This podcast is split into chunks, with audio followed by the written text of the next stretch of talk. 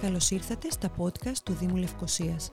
Αν θέλετε να μαθαίνετε τα νέα του Δήμου της πρωτεύουσας, πληροφορίες για την ιστορία της πόλης και να γνωρίσετε τους ανθρώπους που της δίνουν ζωή, ακολουθήστε τα επεισόδια μας μέσω Apple Podcasts, Spotify ή Google Podcasts.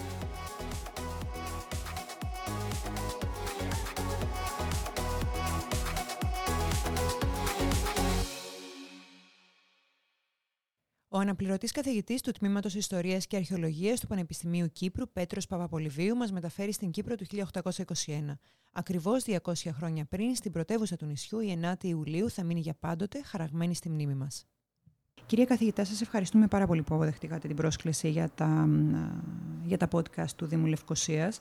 Η αφορμή της σημερινής μας συνάντησης είναι μια ημερομηνία που έχει χαρακτεί στην συλλογική μνήμη όλων των Κυπρίων, 9η Ιουλίου. Και θα ήθελα να ξεκινήσουμε τη συζήτησή μας, μιλώντας για αυτήν την ημερομηνία. Ναι.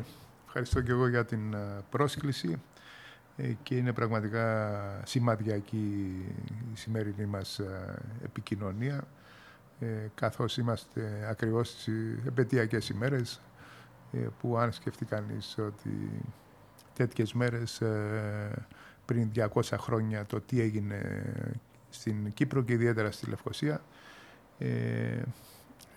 νιώθει περίεργα και ειδικά αν είναι ιστορικός ή απλός Κύπριος, νιώθει το βάρος της ημερομηνίας αυτής.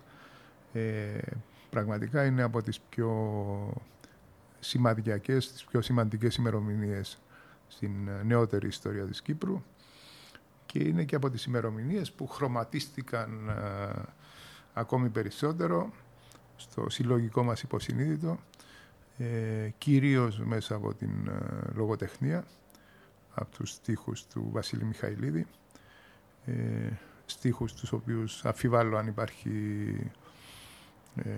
ένας Κύπριος που να μην γνωρίζει απ' έξω τουλάχιστον 4-6 στίχους, και είναι εκπληκτικό ότι οι παλιότεροι παππούδες μας, παρότι αγράμματοι, ήξεραν όλο το ποίημα απ' έξω, είτε έχουν χρωματιστεί, και είναι εντυπωσιακό γι' αυτό, στα τελευταία 50 χρόνια, με την προηγούμενη στρογγυλή επέτειο του 21, το 1971, από τους πανέμορφους, έστω και ελαφρώς φρικιαστικούς τα πρόσωπα, ειδικά των Οθωμανών, τους πίνακες του μακαρίτη του Γιώργου Μαυρογένη που βρίσκονται στο Βυζαντινό Μουσείο στην Αρχιεπισκοπή, που είναι ο απαχωνισμός του Κυπριανού και ουσιαστικά χρωματίζουν σαν ένα είδος κόμιξ το ποίημα του Βασίλη Μιχαηλίδη. Οπότε αυτή η ημερομηνία για όλες πλέον τις γενιές ήταν ιδιαίτερα βαριά και απεχθής και το 19ο αιώνα. Οι προπαππούδες μας τότε αυτά τα γεγονότα δεν θυμόντουσαν αν ήταν 9 ή αν ήταν 11 Ιουλίου, αλλά τα περιέγραφαν ως ήταν ο καιρός της καταδρομής, δηλαδή το μεγάλο κακό που έτυχε στον τόπο, από τον Βασίλη Μιχαηλίδη, αλλά και από την εποχή που άρχισαν πλέον οι Κύπροι να μπαίνουν στα σχολεία για να δημιουργούν τις επετείους και να τις τιμούν. Πέρασε ως μια, όπως είπα, τις σημαντικές ημερομηνίες. Και επειδή είμαστε στην πρωτεύουσα, είμαστε σε μια εκπομπή του Δήμου της Λευκοσίας, μια ημερομηνία που προφανώς και κέρια σημάδευσε και την ιστορία της πόλης. Μπορούμε να πούμε περισσότερες λεπτομέρειες γι' αυτό. Ναι. Για το πώς η Λευκοσία το έζησε αυτό, πώς την σημάδεψε. Εντάξει, πρέπει να... Θα μπορούσα να συστήσω καταρχάς ένα έτσι πανέμορφο βιβλίο. Θα μπορούσαμε ίσως να κάνουμε εκπομπές ανάγνωσης από αυτό το βιβλίο, ενός παλιού δημοσιογράφου της Λευκοσίας, του Κωνσταντίνου Α. Κωνσταντινίδη, γνωστού για τις πολύ παλιότερες γενιές ως ΚΑΚ, ο οποίος έβγαλε ένα εκπληκτικό βιβλίο το 1930 για την αγγλική κατοχή εν Κύπρο, και εκεί αφιερώνει πάρα πολλές σελίδες για το πώς ήταν η Λευκοσία των τελευταίων δεκαετιών της Οθωμανικής περίοδου. Είναι πραγματικά εκπληκτικό. Εντάξει, περπατώντας κανείς στην εντός των τυχών Λευκοσία, ιδιαίτερα τώρα τα όμορφα καλοκαιρινά βραδινά, θα ρεις και βλέπεις τους ίσκιους, είτε του Αρχιεπισκόπου, είτε των ανθρώπων που έχασαν τη ζωή τους εκείνες τις ημέρες. Μπορεί να τα φανταστείς, αλλά ο Κωνσταντινίδης ζώντας ακριβώς στις αρχές του 20ου αιώνα, έχοντας γεννηθεί στο τέλος του 19ου αιώνα, μεταφέρει, θα ρω, πάρα πολύ παραστατικά την εικόνα μιας πόλης που ήταν αρκετά όμορφη, αρκετά ζωντανή.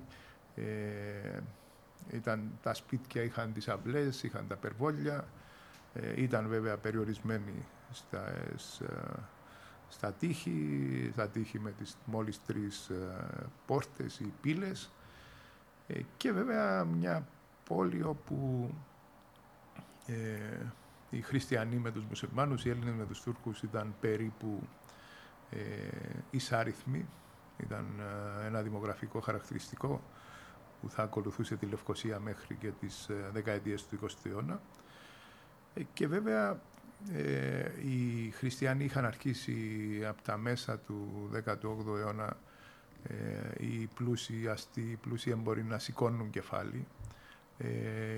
Ο κύκλος γύρω από τον Αρχιεπίσκοπο, γύρω από τον Δραγουμάνο, και το βλέπουμε αυτό, όταν λέω να σηκώνουν κεφάλι, να χτίζουν ένα δεύτερο όροφο στο σπίτι τους, οι πλουσιότεροι, να φέρνουν από το εξωτερικό οικιακά σκεύη ευρωπαϊκά, να μορφώνονται, πολύ σημαντικό. Μπορεί τυπογραφείο να μην είχαμε, αλλά αυξάνονται τα βιβλία γραμμένα από Κύπριος ή εκδομένα από Κύπριος στο τέλη του 18ου αιώνα. Υπήρχε δηλαδή μία πνευματική ανάπτυξη και μια αντίστοιχη οικονομική, τουλάχιστον στις εύπορες οικογένειες. Απ' την άλλη βέβαια υπήρχε, τα δικαιώματα δεν ήταν τα ίδια. Οι χριστιανοί δεν είχαν καμαραριά στις εκκλησίες τους, τα σπίτια ήταν χαμηλά, δεν μπορούσαν να υπέβουν δημόσια. Ήταν κλασικοί ραγιάδες, Οθωμανοί υπήκοοι όπως στην αυτοκρατορία, στη όλη την υπόλοιπη αυτοκρατορία. Ο Κωνσταντινίδης περιγράφει μάλιστα ότι με το που έπεφτε το φως του ήλιου έπρεπε οι χριστιανοί να κλειστούν στα σπίτια. Κάπως έτσι ήταν η Λευκοσία. Στο κέντρο, βέβαια, στη Λίδρα, στο Μακρύδρομο, ήταν πολύ στενότεροι οι δρόμοι, ήταν ουσιαστικά σοκάκια, όπως μια πόλη της Μέσης Ανατολής. Mm-hmm. Οι ξένοι περιηγητές την περιγράφουν ότι η Λευκοσία ήταν η μικρή αδερφή της Δαμασκού. Και εννοείται βέβαια συνθήκες γενικές, από άποψη υγιεινής, αμάθειας, αναλφαβητισμού, λίγο πολύ όπως την υπόλοιπη αυτοκρατορία. Τώρα τα πράγματα αρχίζουν να αλλάζουν. Είπαμε, στα μέσα του 18ου αιώνα υπάρχουν μια σειρά αρχιεπισκόπων οι οποίοι ενδιαφέρονται για την εκπαίδευση. Και κυρίως είναι ο προηγούμενος του Κυπριανού, ο Χρύσανθος, που έμεινε στο θρόνο περίπου μισό αιώνα, μακροημέρευσε, και το διαδέχτηκε ο Κυπριανός το 1810. Αυτοί έδωσαν ιδιαίτερο βάρος, ιδιαίτερη σημασία στην εκπαίδευση.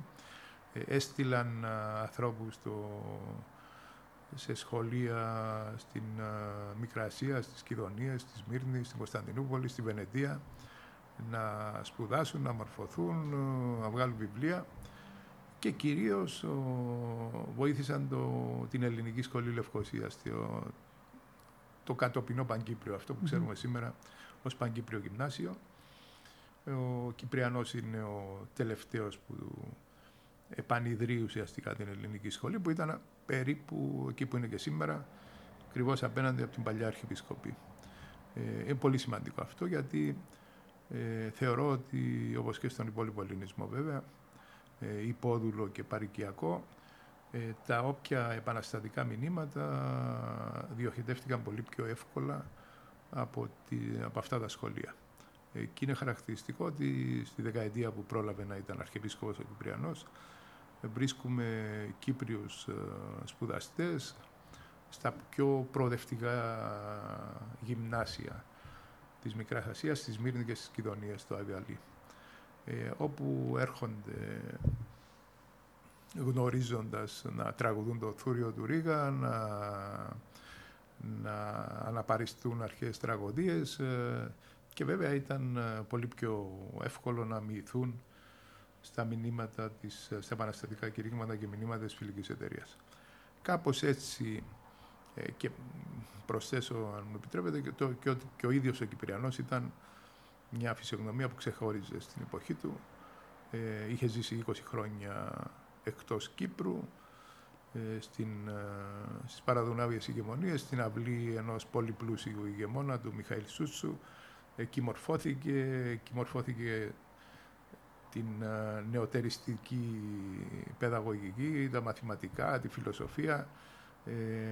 Έζησε στον απόϊχο της Μεγάλης Γαλλικής Επανάστασης, των Μεγάλων Ρωσοτουρκικών Πολέμων, οπότε γύρισε με ένα εντελώς διαφορετικό πνεύμα από ό,τι ανέμενε την αντίστοιχη περίοδο στο μοναστήρι του ή στο εκκλησιαστικό περιβάλλον της Αρχιεπισκοπής.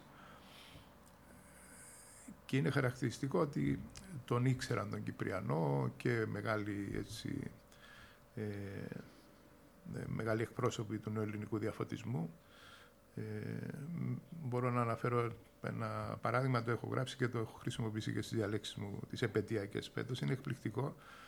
Υπήρχε τότε, έβγαινε στην Βιέννη ένα περιοδικό, σπουδαίο περιοδικό, Ερμής Ολόγιος. Mm-hmm. Ήταν το κύριο όργανο του κύκλου του Κοραή. Το έβγαζε ο άθιμος ο Γαζής από τις μιλιές του Πηλίου και ήταν το πιο σημαντικό έντυπο του νεοελληνικού διαφωτισμού. Όταν ιδρύεται η σχολή της Λεμεσού το 1819 από έναν σπουδαίο λεμεσανό δάσκαλο που σπούδασε στη Σμύρνη και στις Κιδωνίες, τον Δημήτριο Θεμιστοκλή, ο οποίος πήρε το όνομα Θεμιστοκλής ακριβώς επειδή δεν του άρεσε το δικό του που ήταν Γεωργίου ή Γεωργιάδης ή Σκαραβαίος. Πρέπει να πάρει κάτι αρχαιοελληνικό. Ο Ερμής Ολόγιος, που έβγαινε κάθε δύο φορές το μήνα στην Βιέννη, είχε 10 συνδρομητές στη Λεμεσό. Είναι ένας αριθμός που, εάν έχει κάποιος φίλος μας ένα φιλολογικό περιοδικό σήμερα στην Αθήνα, στη Θεσσαλονίκη, στη Λευκοσία, και πετύχει 10 συνδρομές το 2021 στη Λεμεσό ή στην οποιαδήποτε κυπριακή πόλη, θα νιώθει τυχερός. Μιλάμε, δηλαδή, υπήρχε μια εκπληκτική πνευματική εκπαιδευτική ανάπτυξη που ήταν στο πνεύμα των καιρών. Δηλαδή, κάτι προμείνει αυτό το πράγμα. Δυστυχώς κόπηκε και κόπηκε απότομα στις 9 Ιουλίου. Οπότε η Φιλική Εταιρεία, γνωρίζοντας και με αυτά όλα τα δίκτυα, διότι αυτοί που πήγαιναν να μορφωθούν, που γίνονταν συνδρομητές στα βιβλία, ουσιαστικά διαμόρφωνα δίκτυα από τα οποία πέρασε μετά η προετοιμασία της Επανάστασης. Βρήκαν στο πρόσωπο του Κυπριανού έναν σημαντικό άνθρωπο. Υπάρχει ιδιαίτερη αναφορά στο σχέδιο, το προγραμματικό της Φιλικής Εταιρείας και στην Κύπρο και στον Κυπριανό, όπου βέβαια δεν λέει ότι θα πάρετε τα όπλα, αλλά λέει ότι η Κύπρος και ο Αρχιεπίσκοπος υποσχέθηκε να δώσει οικονομική βοήθεια, είτε σε χρήματα είτε σε τρόφιμα. Υπήρξαν Κύπροι φιλικοί και ένας εξ αυτών, ανιψιός του Κυπριανού, ο Θησέας, Θεόφιλος Θησέας, Αρχιμανδρίτης, από το Στρόβολο, λίγες εβδομάδες μετά το ξέσπασμα της εξέγερσης στη Μορδοβλαχία και στην Ελλάδα, ένα μήνα αργότερα, τον Μάρτιο, φτάνει στο λιμάνι της Λάρνακας, που ήταν το μεγαλύτερο λιμάνι τότε της Κύπρου, και φέρνει προκηρύξεις, οι οποίες θεωρούμε ότι είναι οι κλασικές προκηρύξεις του Αλέξανδρου Υψηλάντη και της Φιλικής Εταιρείας, με το μάχο υπερπίστεως και πατρίδος. Αυτό πέφτει στην αντίληψη του Οθωμανού διοικητή, που ήταν ο περίφημος, η διαβόητος Κουτσούκο Μεχμέτ, ένας άνθρωπος που είχε έρθει μόλις το Σεπτέμβριο του 1820 στο νησί, δεν ήταν Κύπριος, θεωρώ ότι δεν προερχόταν και από τις μικρασιατικές ακτές ή από περιοχή όπου ζούσαν χριστιανοί. Πρέπει να ήρθε από την Ανατολία, γιατί έδειξε μια ιδιαίτερη σκληρότητα και απέναντι στα σύμβολα τα ορθόδοξα, κάτι που δεν ήταν συνηθισμένο για τους Τούρκους διοικητές. Οπότε το μαθαίνει ο Κουτσούκο Μεχμέτ, όπως και κάποιες άλλες πιθανές παραστατικές κινήσεις. Ίσως εμφανίστηκαν κάποια πλοία στο διάστημα αυτό. Είναι αυτή η θρυλούμενη επίσκεψη του Κωνσταντίνου Κανάρη στην Λάπιθο. Και έχοντας ήδη φτάσει τα νέα,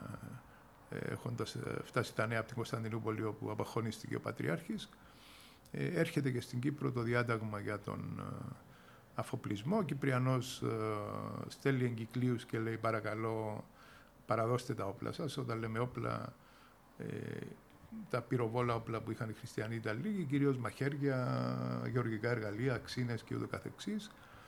Και μάλιστα ο Σουλτάνος λέει ότι ξέρουμε ότι οι χριστιανοί της Κύπρου ήταν πάντα νομοταγείς, δεν μας δημιούργησαν ποτέ πρόβλημα.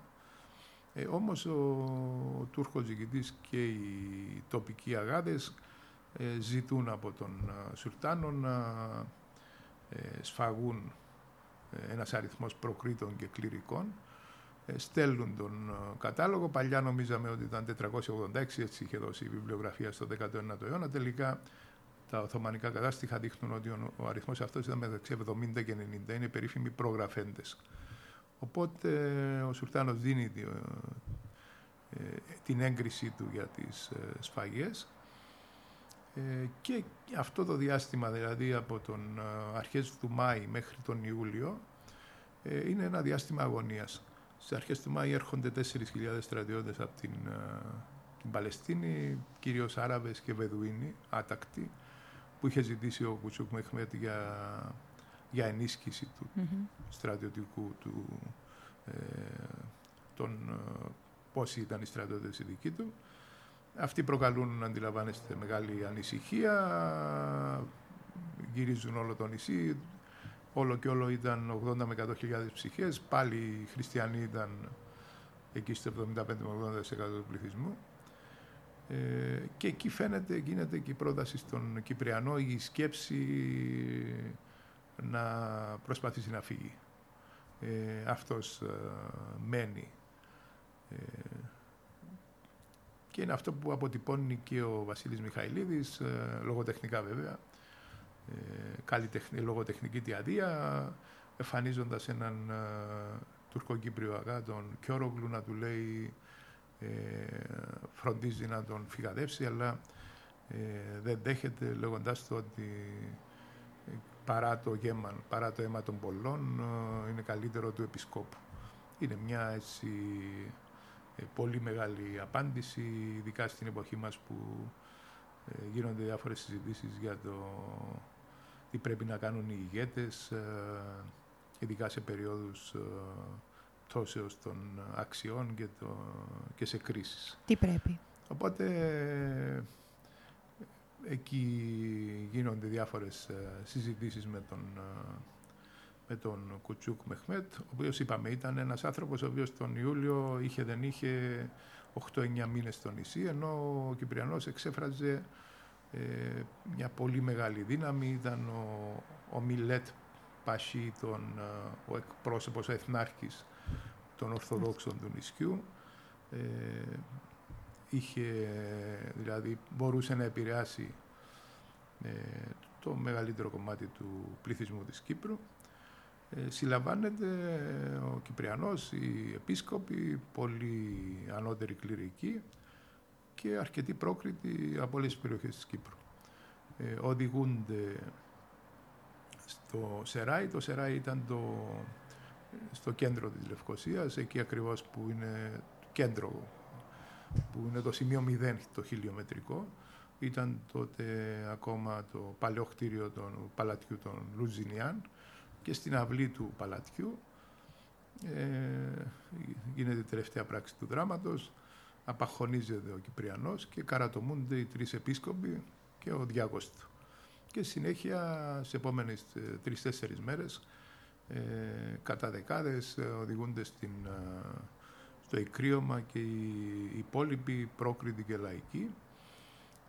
Και είναι εντυπωσιακό ότι υπήρχαν βέβαια άνθρωποι από τη Λευκοσία, από τη Λάρνακα, την Λεμεσό, τις μεγάλες ελληνικές πόλεις, μάλλον πόλεις με ελληνικό πληθυσμό, και υπήρχαν και αρκετοί από την περιοχή Λαπίθου Καραβά, πάρα πολλοί, περίπου 15-18, που δείχνει ότι κάτι πρέπει να γίνει στις ακτές της Λαπίθου.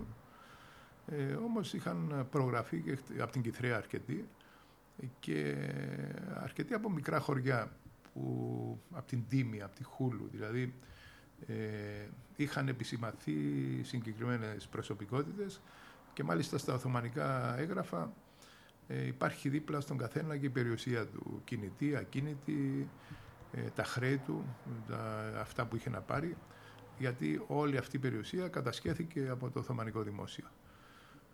Έχουμε τις σφαγές. Στον Κυπριανό επιφυλάχθηκε ιδιαίτερη μεταχείριση καθώς τον απαχώνησαν. Η καρατόμηση θεωρεί το πιο ατιμωτικός τρόπος θανάτου. Και αμέσως μετά που τελείωσαν οι σφαγές, ο Κουτσούκο Μεχμέτ έβγαλε από τις φυλακές 3 νεαρούς αρχιμανδρίτες, τους οποίους είχε συλλάβει και αυτούς, και τους είπε εσύ θα είσαι ο αρχιεπίσκοπος, εσείς οι 3 θα γίνετε επίσκοποι. Τους έβαλε, λέει, στα γαϊδουράκια και τους έστειλε στην Αρχιεπισκοπή, ώστε να συνεχίσει η Εκκλησία της Κύπρου να υπάρχει και να κάνει τον ρόλο της. Πρόσφατα, πριν μερικές εβδομάδες, δημοσιεύτηκε ένα βιβλίο στην Αθήνα από 3 Οθωμανολόγους, έναν Έλληνα, έναν Τούρκο και έναν Ιρανό, που δημοσίευσαν καμιά 60 σουλτανικά έγγραφα. Είναι εκπληκτικό ότι το ένα αναφέρεται στην Κύπρο. Και εκεί μάθαμε με μεγάλη έκπληξη ότι ο Τούρκος διοικητής της Κύπρου είχε ζητήσει να κατεδαφιστεί και η Μονή Κίκου, επειδή ήταν οχυρωμένη. Γεγονός που το απέτρεψε τόσο ο μεγάλος Βεζίρης όσο και ο Σουλτάνος, γιατί δεν ήταν σύμφωνο με τον Ιερό Νόμο. Το Κοράνι δεν επιτρέπει να κατεδαφίζονται παλαιές εκκλησίες. Αλλά είναι ένα έγγραφο που δείχνει το φόβο, αν θέλετε, ή το γιατί έγιναν οι σφαγές. Σύμφωνα με ένα άλλο έγγραφο του ίδιου του Κουτσούκου Μεχμέτ, η θεωρία ήταν ότι επειδή είναι περισσότεροι χριστιανοί, εάν έφευγε ο στρατός ο Οθωμανικός, θα κινδύνευαν οι μουσουλμάνοι. Επομένως ήταν μια ευκαιρία, καθώς οι ραγιάδες της Κύπρου είχαν συνεργαστεί ή ήταν ύποπτοι για συνεργασία με τους εξεγερθέντες στο Μοριά. Οπότε έπρεπε μια και έξω να τελειώνουμε, και επιλέγει τελικά ο αποκεφαλισμός της εκκλησιαστικής και πολιτικής ηγεσίας. Αντιλαμβάνεστε ότι για μια Λευκοσία των 6 με 8 χιλιάδων χριστιανών κατοίκων ήταν ένα φοβερό γεγονός το να αποκεφαλιστεί ο αρχιεπίσκοπος, ορισμένοι από τους πιο επιφανείς προκρίτους. Μαζεύτηκαν τα πτώματα τους κατά την παράδοση, τα πετάξαν έξω από το τείχος, τα μάζεψαν οι χριστιανοί, κάποια έθαψαν στο κημητήριο προς την Παλουριώτισσα, κάποια στο Ναό της Φανερωμένης μπροστά. Ο Κουτσούκ Μεχμέτ συνέχισε τις επόμενες μέρες να τρομάζει τον κόσμο, διέταξε τους πλούσιους χριστιανούς που αναφέραμε πριν να γκρεμίσουν τον δεύτερο όροφο. Πολλοί έφυγαν εκ των πλουσίων, κατέφυγαν κυρίως στην Ιταλία, στην Τεργέστη, στο Λιβόρνο, και αρκετοί εξισλαμίστηκαν εκ των προγραφέντων, προσωρινά οι περισσότεροι, ώσπου δηλαδή προτίμησαν να γλιτώσουν τη ζωή τους, αλλάζοντας ευκαιριακά θρήσκευμα μέχρι νεοτέρας. Λίγο πολύ αυτή ήταν η φρίκη της 9ης Ιουλίου, και ξαναλέω ότι ήταν και της 10ης και της 11ης, δηλαδή ουσιαστικά 9 με 14 Ιουλίου έγιναν στο κέντρο της Λευκοσίας οι σφαγές.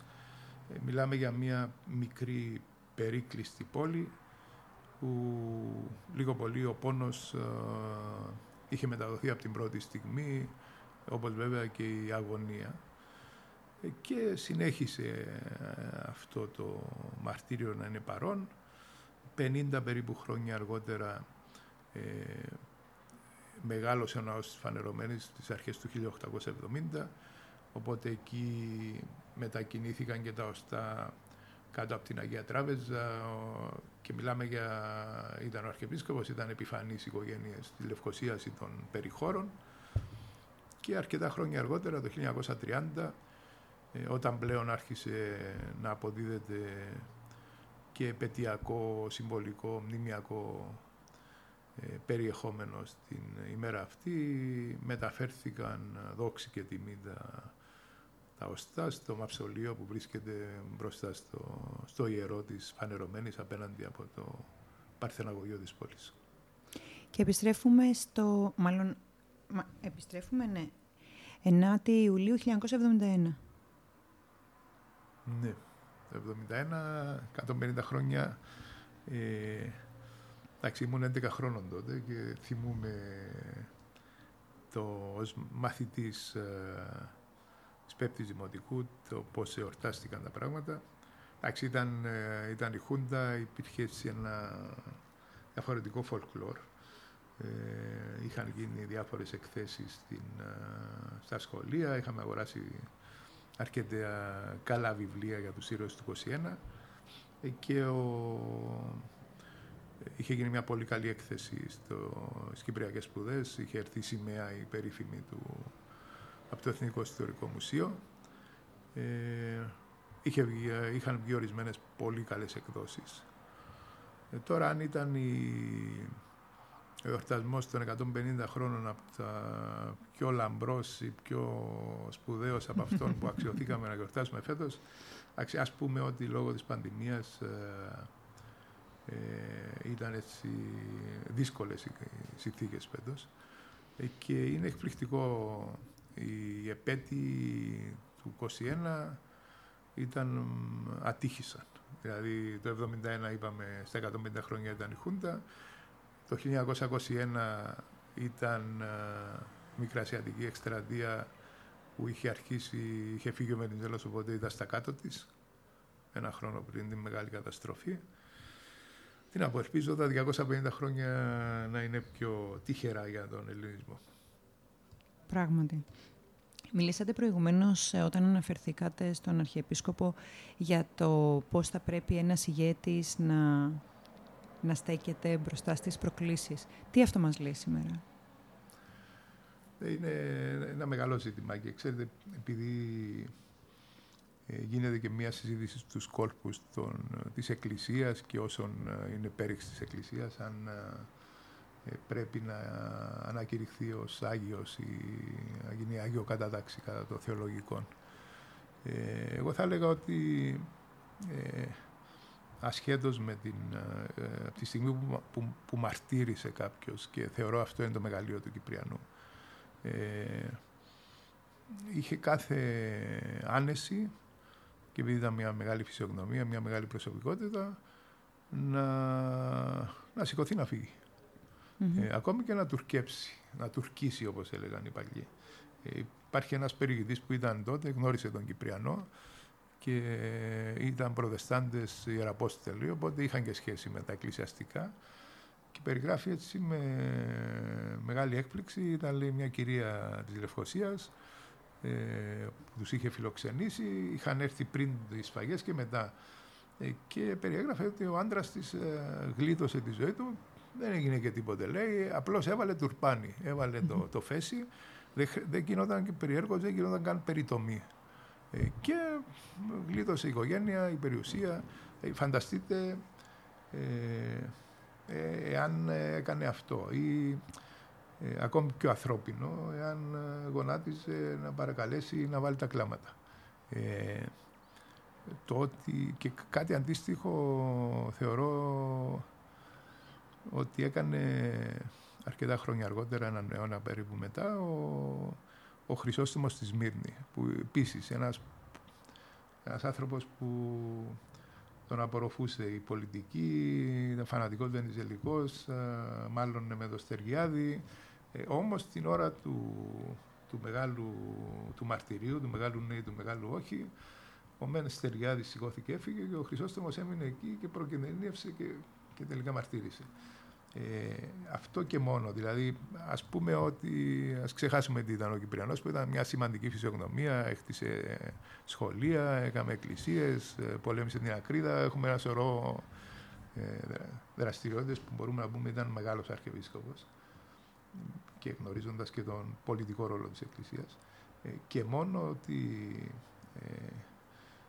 διάλεξε τον δρόμο του μαρτύριου, θεωρώ ότι τον ξεχωρίζει ανάμεσα σε πολλούς κατοπινούς.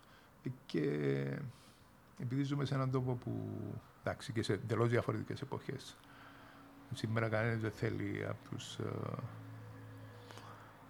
τους ηγέτες του ή τους εκκλησιαστικούς ή τους πολιτικούς ή τους πνευματικούς